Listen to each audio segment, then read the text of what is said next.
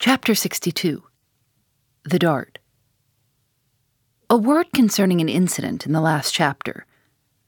According to the invariable usage of the fishery, the whaleboat pushes off from the ship, with the headsman or whale killer as temporary steersman, and the harpooner or whale fastener pulling the foremost oar, the one known as the harpooner oar.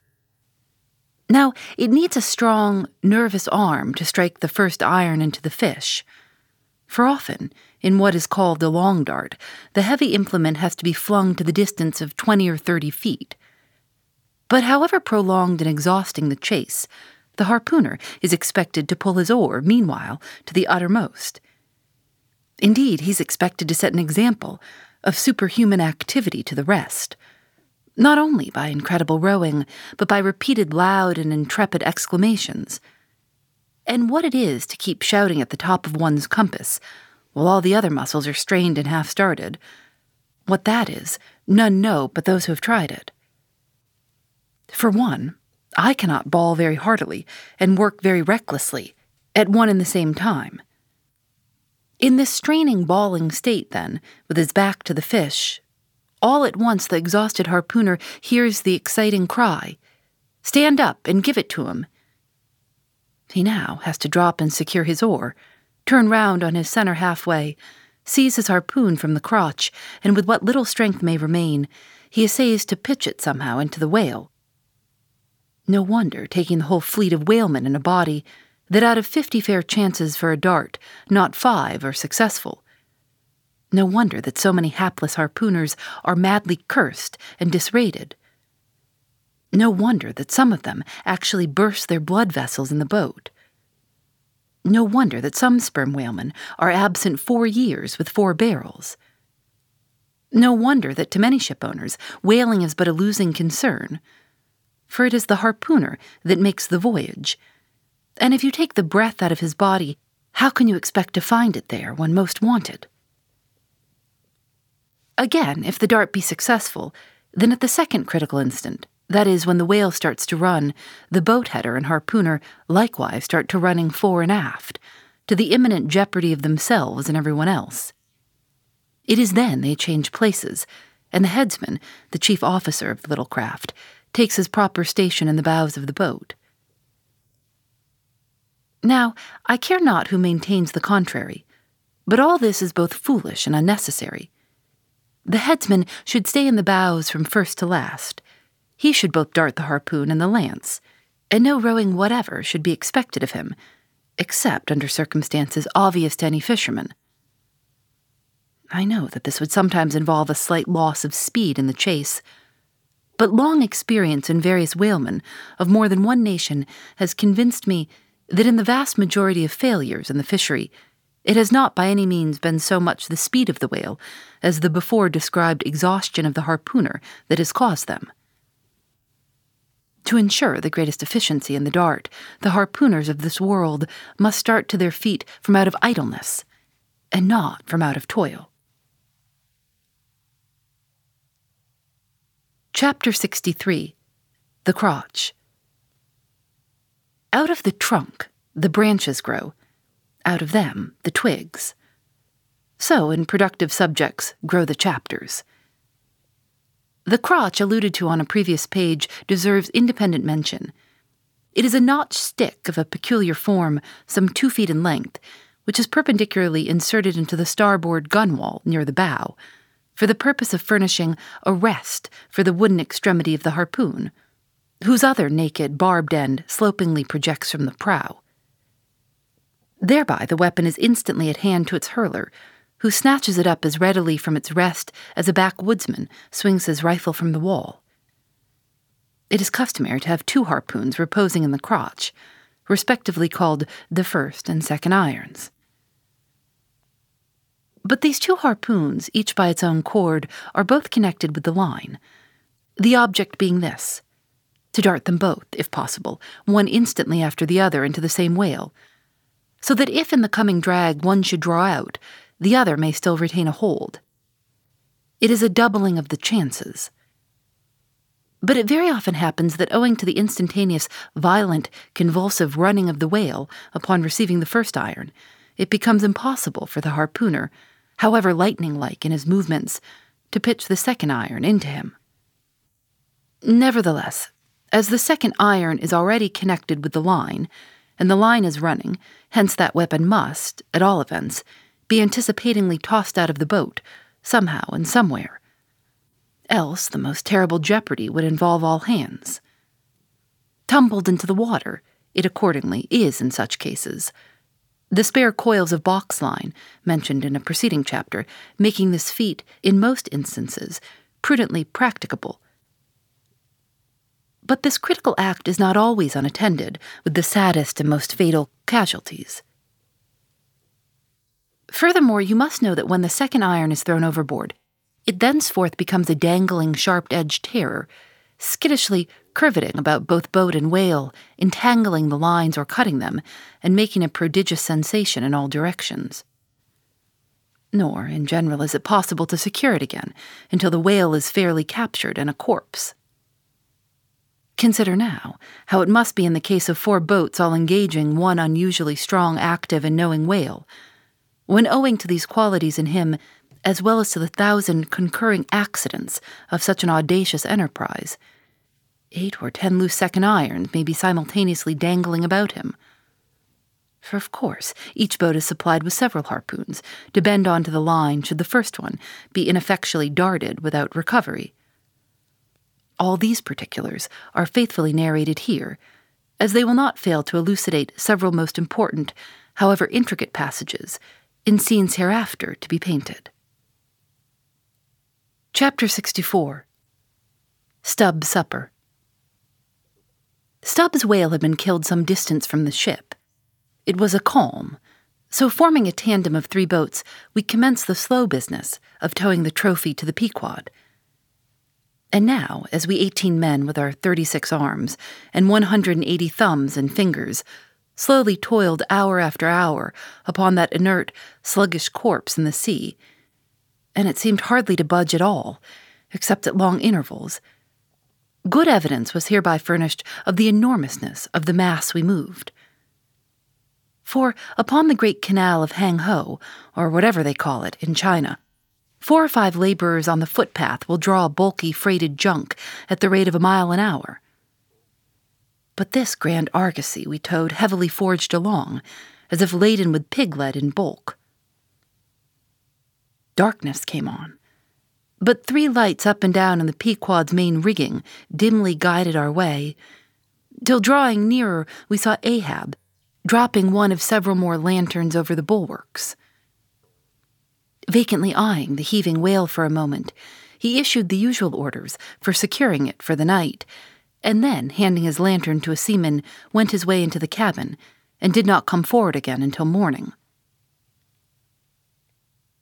Though, in overseeing the pursuit of this whale, Captain Ahab had evinced his customary activity, to call it so.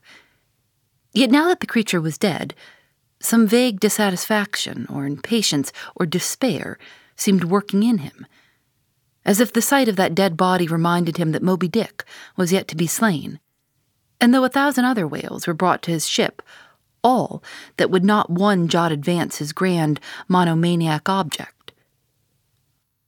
Very soon you would have thought from the sound on the Pequod's decks that all hands were preparing to cast anchor in the deep, for heavy chains are being dragged along the deck and thrust rattling out of the portholes. But by those clanking links, the vast corpse itself, not the ship, is to be moored. Tied by the head to the stern and by the tail to the bows, the whale now lies with its black hull close to the vessels, and seen through the darkness of the night, which obscured the spars and rigging aloft, the two, ship and whale, seemed yoked together like colossal bullocks, whereof one reclines while the other remains standing.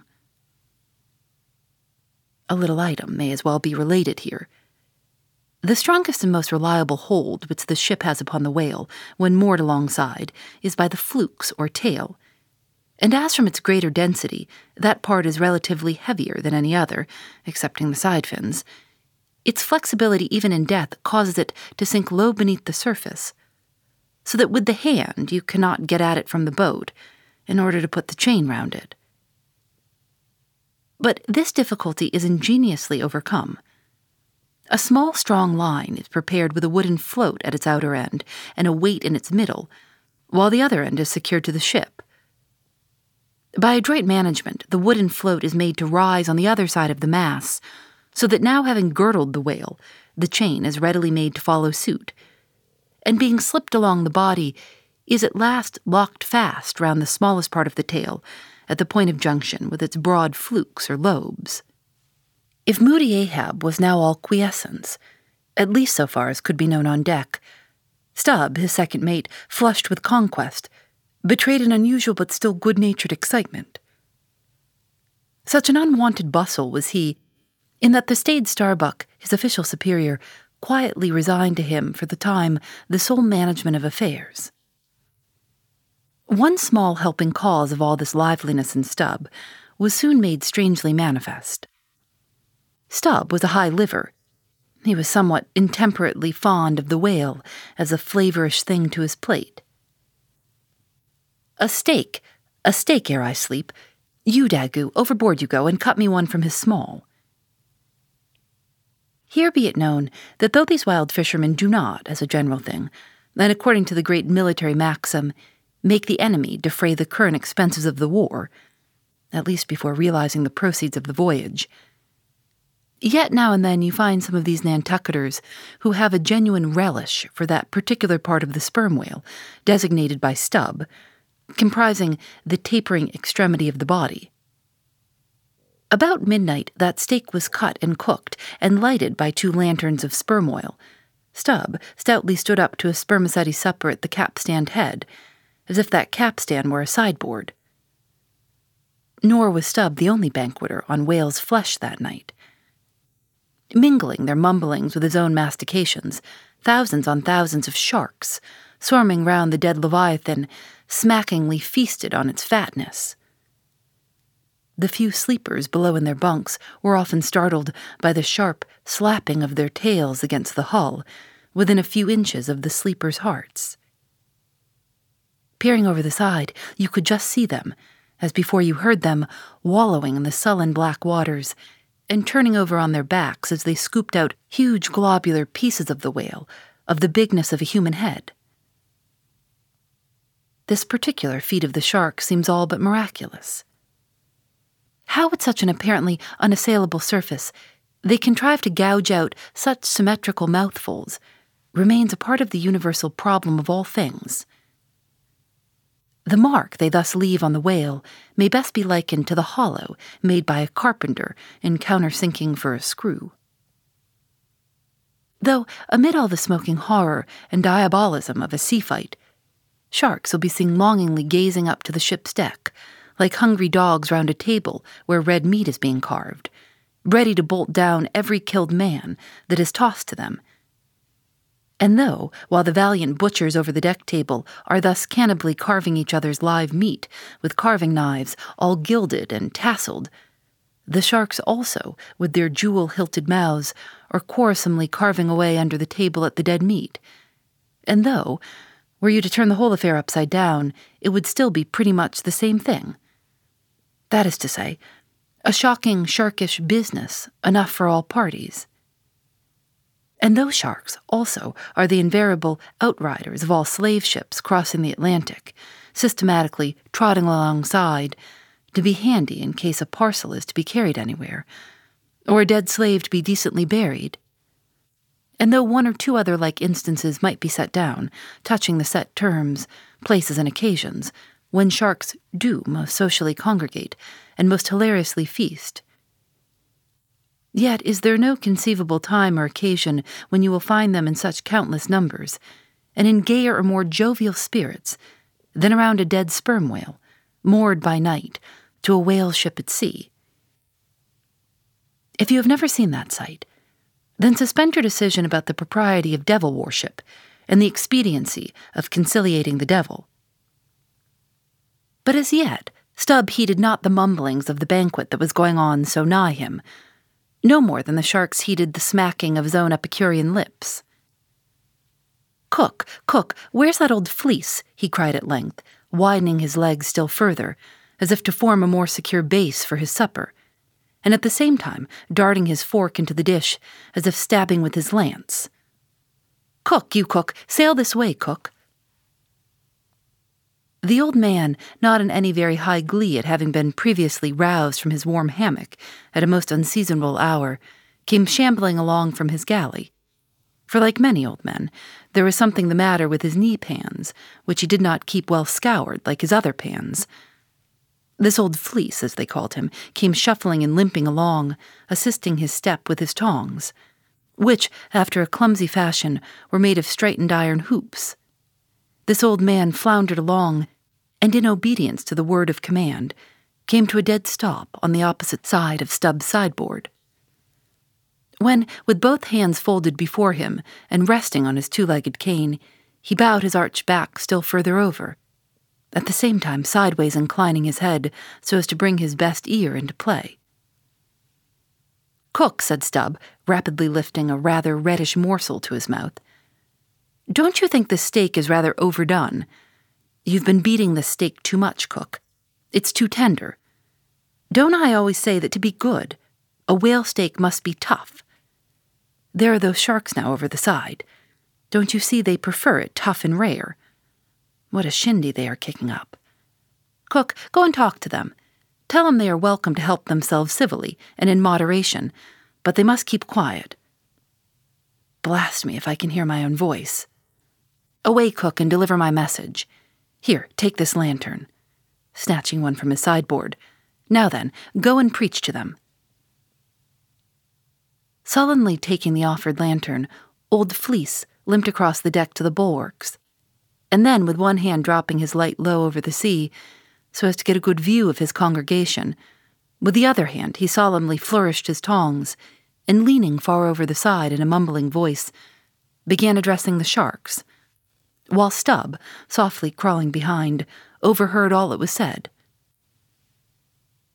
Fellow critters, I've been ordered here to say that you must stop making that noise. You hear? Stop that smacking of the lips. Stubb say that you can fill your damn bellies up to hatchings, but by God, you must stop that damn racket. Cook, here interposed Stubb, accompanying the word with a sudden slap on the shoulder. Cook, why damn your eyes, you mustn't swear that way when you're preaching. That's no way to convert sinners, Cook. Who's that? Then preach them yourself, sullenly turning to go. No, Cook, go on, go on. Well, then, fellow critters. Right, exclaimed Stubb approvingly. Coax 'em to it. Try that. And Fleece continued. Because you are sharks and by nature very voracious, yet I say to you, fellow critters, that that voraciousness, stop slapping the tail. How do you think to hear, suppose you keep up such a damn slapping and biting there? Cook, cried Stubb, collaring him, I won't have that swearing. Talk to them gentlemanly. Once more the sermon proceeded. Your voraciousness, fellow critters, I don't blame ye such for that. That is nature, and can't be helped. But to that wicked nature, that is the point. You are sharks. Now look here, brethren, just try to be civil, a helping yourselves from that whale. Don't be tearing the blubber out of your neighbor's mouth, I say. Is not one shark doing right, as do that to the other whales. And by God, none of you has the right to do that to a whale. That whale belongs to someone else. Well done, old fleece, cried Stubb. That's Christianity. Go on. No use going on, Master Stubb. No use going on. They don't hear one word. No use of preaching to such damn gluttons, as you call 'em, till their bellies is full, and their bellies is bottomless. And when they do get 'em full, they won't hear you then, for then they sink in the sea, and go fast asleep on the coral, and can hear nothing at all no more, for ever and ever. Upon my soul, I am about of the same opinion. So give the benediction, Fleece, and I'll away to my supper. Upon this, Fleece, holding both hands over the fishy mob, raised his shrill voice and cried, Cursed fellow critters! Kick up the damnedest row as ever you can. Fill your damn bellies till they burst and then die. Now, cook, said Stubb, resuming his supper at the capstan, Stand just where you stood before there, over against me, and pay particular attention. All attention, said Fleece, again stooping over upon his tongs in the desired position. Well, said Stubb, helping himself freely meanwhile, I shall now go back to the subject of this steak. In the first place, how old are you, cook? What's that to do with steak? said the old man testily. Silence. How old are you, cook? About ninety, they say, he gloomily muttered. And you have lived in this world hard upon one hundred years, cook, and don't know yet how to cook a whale steak? Rapidly bolting another mouthful at the last word, so that morsel seemed a continuation of the question. Where were you born, cook? Behind a hatchway in a ferry boat going over the Roanoke. Born in a ferry boat? That's queer, too. But I want to know what country you were born in, Cook. Didn't I say Roanoke country? he cried sharply. No, you didn't, Cook. But I'll tell you what I'm coming to, Cook. You must go home and be born over again. You don't know how to cook a whale steak yet. Bless my soul if I cook another one, he growled angrily, turning round to depart. Come back, cook. Here, hand me those tongs. Now take that bit of steak there and tell me if you think that steak is cooked as it should be. Take it, I say holding the tongs toward him. Take it and taste it. Faintly smacking his withered lips over it for a moment, the old man muttered, Best cooked steak I ever tasted. Juicy, very juicy. Cook, said Stubb, squaring himself once more. Do you belong to the church? Passed one once in Cape Town, said the old man sullenly. And you have once in your life passed a holy church in Cape Town, where you doubtless overheard a holy person addressing his hearers as his beloved fellow creatures, have you, Cook? And yet you come here and tell me such a dreadful lie as you did just now, eh? said Stubb. Where do you expect to go, Cook? Going to bed very soon, he mumbled, half turning as he spoke. Avast, heave to. I mean when you die, Cook. It's an awful question. Now what's your answer? When this old man dies, he said, changing his whole air and demeanor, he himself won't go nowhere, but some blessed angel will come and fetch him. Fetch him? How? In a coach and fours they fetched Elijah. And fetch him where? Up here, said Fleece, holding his tong straight over his head and keeping it there very solemnly. So then you expect to go up into our main top, do you, Cook, when you are dead? But don't you know the higher you climb, the colder it gets? Main top, eh? Didn't say that at all, said Fleece, again in the sulks. You sat up there, didn't you? And now look yourself and see where your tongs are pointing. But perhaps you expect to get into heaven by crawling through the lubber's hole, Cook. But no, no, Cook, you don't get there, except you go the regular way, round by the rigging. It's a ticklish business, but must be done or else it's a no go. But none of us are in heaven yet. Drop your tongs, cook, and hear my orders. Do you hear? Hold your hat in one hand and clap the other atop of your heart when I'm giving my orders, cook. What? That your heart there? That's your gizzard.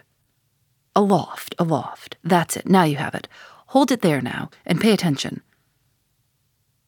All attention, said the old man, with both hands placed as desired, vainly wriggling his grizzled head, as if to get both ears in front at one and the same time. Well then, cook, you see this whale steak of yours was so very bad that I have put it out of sight as soon as possible. You see that, don't you? Well, for the future, when you cook another whale steak for my private table here, the capstan, I'll tell you what to do so as not to spoil it by overdoing. Hold the steak in one hand and show a live coal to it with the other. That done, dish it, do you hear? And now, tomorrow, cook, when we are cutting in the fish, be sure you stand by to get the tips of his fins. Have them put in pickle. As for the ends of the flukes, have them sauced, cook. There, now you may go. But Fleece had hardly got three paces off when he was recalled. Cook, Give me my cutlets for supper tomorrow night in the mid-watch, do you hear? Away you sail, then. Hello, stop, make a bow before you go. Avast, heaving again. Whale balls for breakfast, don't forget. Wish by God the whale eat him, instead of him eating the whale. I'm blessed if he ain't more of a shark than the shark is himself, muttered the old man, limping away. With which such sage ejaculation he went to his hammock. Phoebe Reads a Mystery is recorded in the studios of North Carolina Public Radio, WUNC.